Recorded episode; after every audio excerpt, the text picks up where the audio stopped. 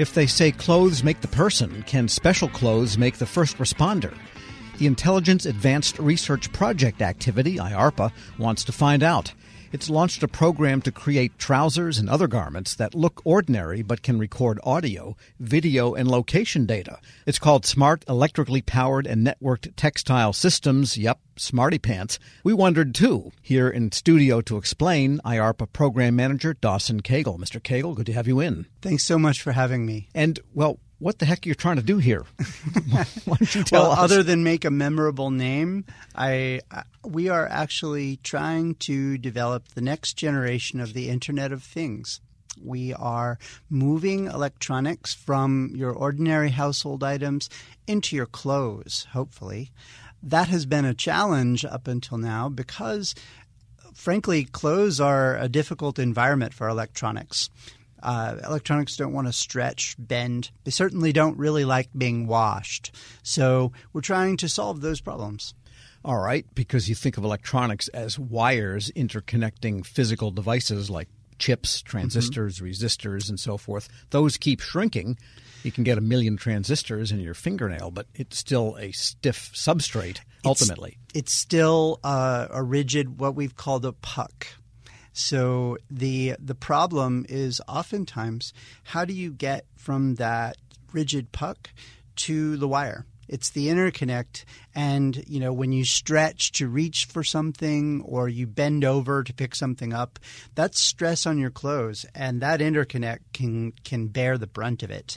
So trying to do that while you're washing your clothes or while you're wearing them is a real challenge we're trying to figure out how this can work. And I mean, the I think that the main application for it is probably for the medical sector, as well as for sports performance. Right. I was going to ask what are the applications of this yeah. type of thing, especially in IARPA's context, national security, intelligence gathering, and I think your press release talked about first responders. Sure. Yes, indeed. Years back, I was a weapons inspector at the United Nations. When you are in these um, environments, usually a factory or uh, some kind of a military base, very often, if you're carrying around electronics, it's it can impede your movement in an area. You don't want to bang your head or touch a corner or or uh, you know run into something that while you're not paying attention.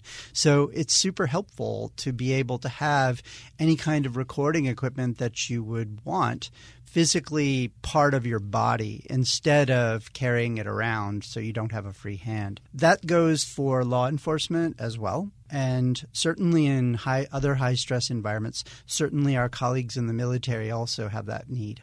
Now, when you think of electronics in the chain of events leading to, say, an audio or video recording, you can imagine a flexible substrate for the supporting electronics. They make rubber circuit boards now, and there they are do. fabric bendable boards have been around for a while. But when you think of the input device, a microphone or a camera, a camera has to have a lens, and a lens is a hard, typically thing that bends light made of glass. Yeah. That seems hard to incorporate. Let me tell you, it is. We do have some really fascinating shots on goal for that, though. We have uh, some colleagues both at MIT and at the University of Michigan, which have already built and published their work on stretchable, bendable microphones in threads.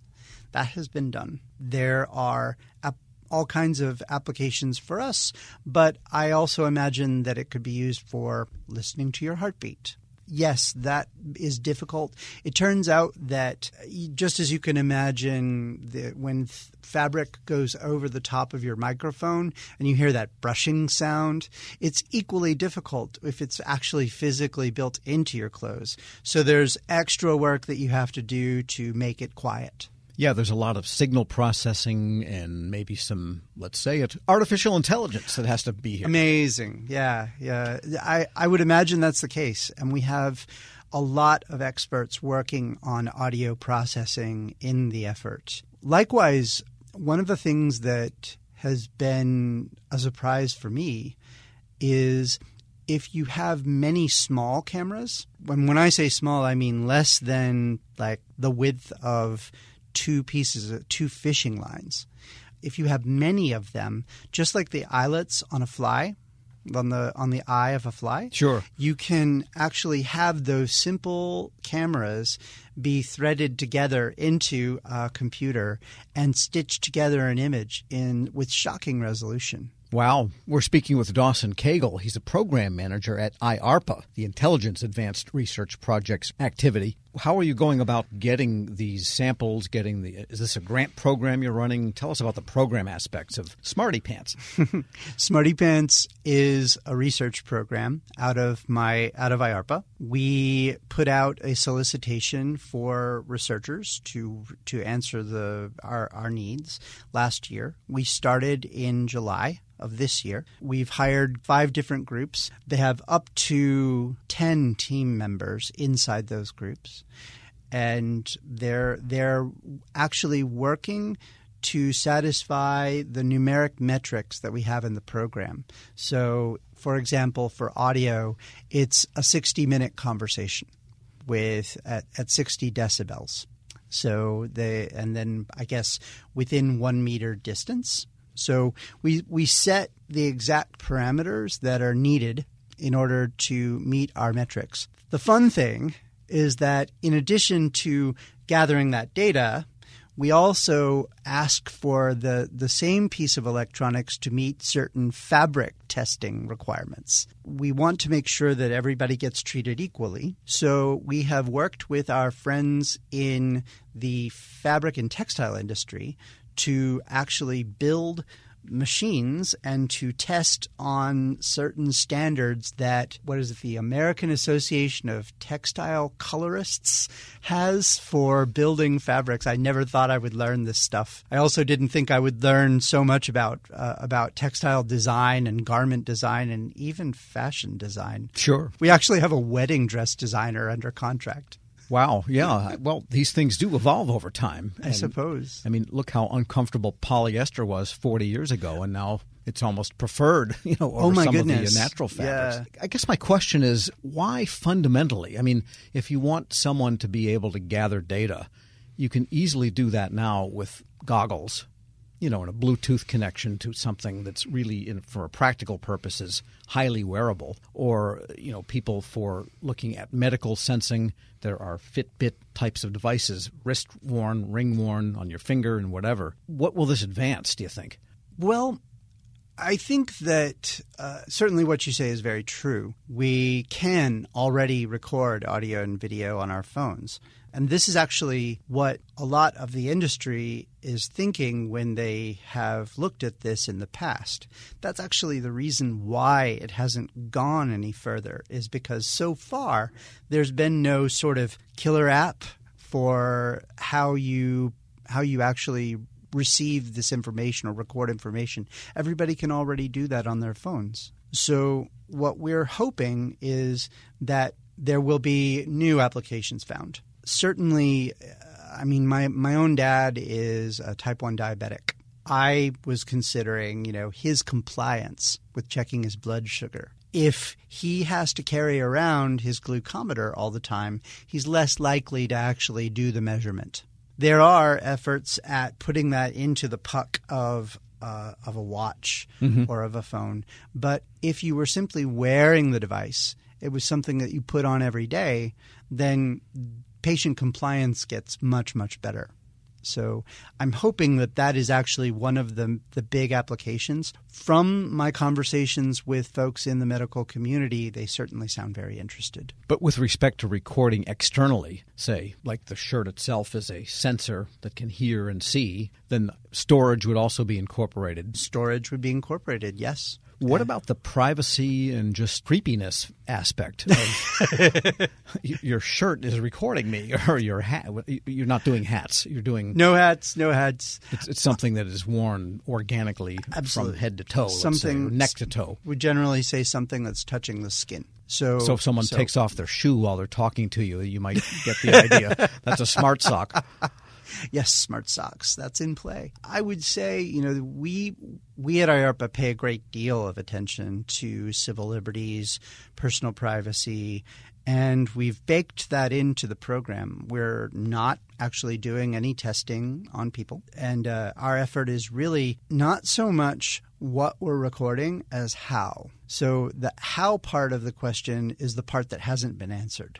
I actually think that the sensor is the least of my worries. The biggest part of my worries are actually the interconnects, the battery, Mm-hmm. How do you make a washy, stretchy battery? And that's where the buttons come in. right. And the buttons. So interestingly, the buttons and the ha- that's called haptics is sure.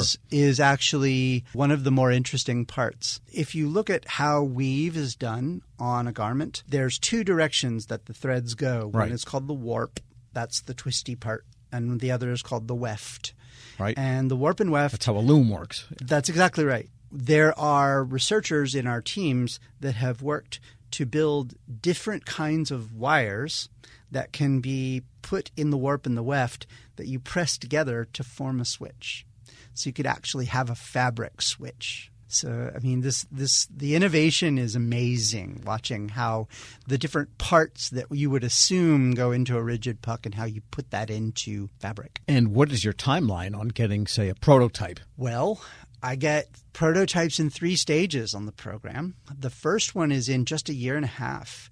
The teams need to put all of the pieces together and to put them on some kind of a flexible swatch of mm-hmm. fabric or something similar. And then one year later, I get my first garments. And then third is a garment that you can actually wear around and wash. Oh. All of that is like three and a half years one of these days we'll say, "You want to have lunch? Well, I'll have my shirt call your socks, and we can get together and decide when we get together." I love that. Dawson Cagle is a program manager at IARPA, the Intelligence Advanced Projects Research Activity. Thanks so much for joining me. Thank you so much. I appreciate your time. And we'll post this interview along with a link to more information at federalnewsnetwork.com slash Federal Drive. Put the Federal Drive in your smarty pants pockets. Subscribe wherever you get your podcasts. Leadership today, especially within the federal workforce, is being tested more than ever before. Everett Kelly, National President of the American Federation of Government Employees, joined Shane Canfield, CEO of WEPA, to share how his upbringing in rural Alabama eventually propelled him to the forefront of thousands of union members, raising a collective voice. After years of leadership with both the largest federal employee union and as a pastor, Everett Kelly reflects on his deep rooted values of integrity and hard work. Hello, and welcome to the Lessons in Leadership podcast. I'm your host, Shane Canfield, CEO of WEPA. Today I'm joined by Mr. Everett Kelly, National President of the American Federation of Government Employees. Everett, welcome and thank you for being here. Shane, thank you. It's a pleasure's mine. You first joined AFGE in 1981 during what eventually became your 30 years of service at Anniston Army Depot. We're now more than 40 years past 1981, and you've been the union's national president since 2020. How's your decades long involvement with AFGE impacted the way you view your role now as the union's leader? The time that I spent as local president, I simultaneously spent that same time as a pastor in Alabama. I like to say that this was my training ground because as I was entering into the role of unionism, I was also entering into ministry. And so I see my role even as the union leader, as ministry. It's never an understatement because this is what I believe.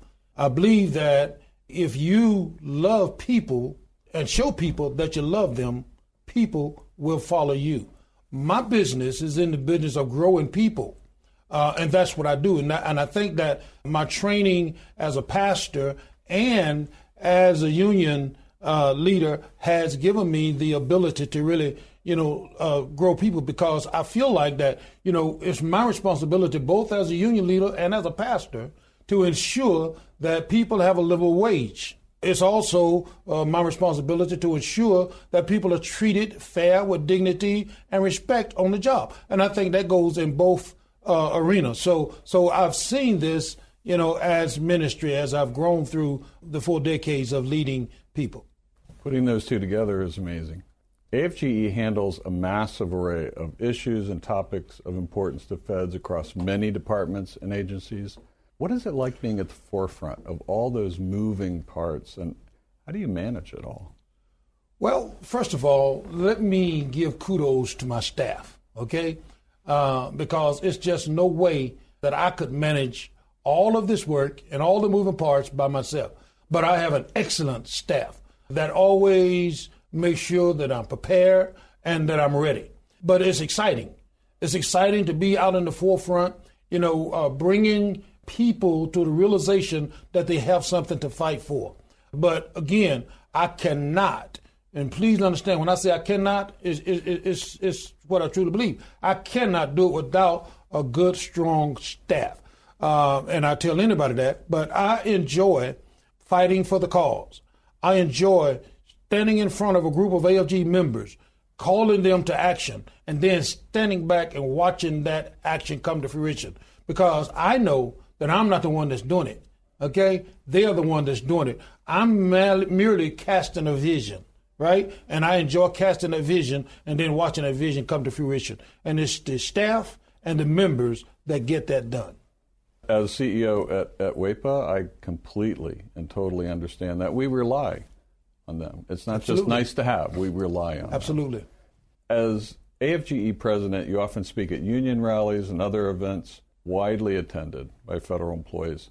What's it like to experience that direct connection to employees? And how does that influence your leadership style? You know, that gets me excited, okay? To be standing in front of a group of AFGE leaders get me excited. To hear the words, who are we? And the chants that come back that says AFGE gets me excited. It gets my motor uh, running, if you will. And it's exciting to look at them and see the motivation in their faces when they're fighting for a cause. And, and, and all of us come together and fight uh, in solidarity, fight as one, raise one voice. You can't explain the feeling, you just know that it's right. You know, I just know that it's right when I'm standing there and I feel this, and I never fail to say thank you again because I'm the one that merely cast the vision. They are the ones that get the work done. And so when I see them out there ready to go and that call to action goes out, and then I see them really begin to march on that uh, initiative, it's an energy that I cannot explain. I can explain it. I'm feeling it right now. um, describe how your personal background and upbringing folds into how you function as a leader. You know, understanding that I was born in the deep south. I was born in a little small town in Goodwater, Alabama, population 1,292 today. Born to parents that, and I hope I don't offend anybody, and I, I got to quit saying this, but but I was born to a set of parents that believed and trusted in God, and that began to establish who I was. I began to trust God myself in everything that I do. I, I trust God even in this situation as a union leader because my parents taught me to believe in uh, the Bible. And with that came do unto others as you would have them to do unto you. In other words, treat people right. Treat people with respect, right? Do what's right. It taught me, you know, about integrity, right? It taught me about being honest, you know, and that's what's needed in the role of a leader of this union. It, it, it's, it's needed. Uh, and you know, I try to portray that. I try to portray a person of honesty and a person of integrity. And so, being in the deep south, you know, you you, you just learn those things, and that's what has helped me uh, throughout my path as a union leader. And it's always nice that whole approach because you don't have multiple approaches with different people or different sets of different tasks, different energy. It's it's always straightforward, yes. honest. Here's the truth. Yes. And it's it's easy. Yes. Right? Yes. It's a lot easier than having multiple personas. Absolutely. You, yeah. Absolutely. What's one piece of advice if you could go back and tell yourself when you were starting your career? You know, I don't know you're asking for one, but I'm, I'm going to have to elaborate on two, yeah, if that's yeah. okay. Number one, I would explain the urgency of integrity a lot sooner than what I did, right? Because to me, integrity is not necessarily what you see others do or what others see you do, but integrity to me is what you do even when no one is looking. And so I, I would really begin to stress that importance more so at an earlier state in my leadership role rather than the latter part. Okay, I, I begin to stress that more now, but I wish I had began to do that more at the earlier states in my uh, role. Secondly, I would tell myself to always, and I'm going back to my roots, always work hard and don't ever accept no as an answer, right? Because I just believe that if you want it bad enough, if you want to achieve it, you can. It's all about the amount of work you put into it, right? And the and the amount of faith you have that it can be accomplished. So when I look at AFGE and its membership and where we were four or five years ago and where we are today, that's a reminder that you can do whatever you want to do if you put your mind to it and work hard enough. And one question that's always kind of interesting at, at the end of our time together is is there one person you mentioned your parents before mm-hmm. um, is there one person or maybe more than one who really inspired you when you were younger that you might even think back on today it was my grandmother you know with the understanding that when and when i was born right as I said, I was born in the deep south. My father worked extremely hard. We didn't have a whole lot. You know, my, I had 12 siblings. And so when I was born, I was very sick. Matter of fact, the doctor said I wouldn't live to be 16 years old. The doctor said I wouldn't ever hold a job. But my grandmother would always teach me how to pray. And she taught me about faith. And it is prayer and faith that has allowed me to be standing here today. Suppose I've been dead 50 years ago, but I'm 66 years old now. And, and it's all because of my faith and my belief and my prayer life. And I believe that beyond a shadow of a doubt. Amazing story. Thank you for sharing all of it with us, Everett, and really appreciate you being on the show today. Pleasure's mine. And this is Shane Canfield. We'll see you next time on Lessons in Leadership. Find the full podcast and future episodes of Lessons in Leadership on the Federal News Network app and anywhere you enjoy your podcasts.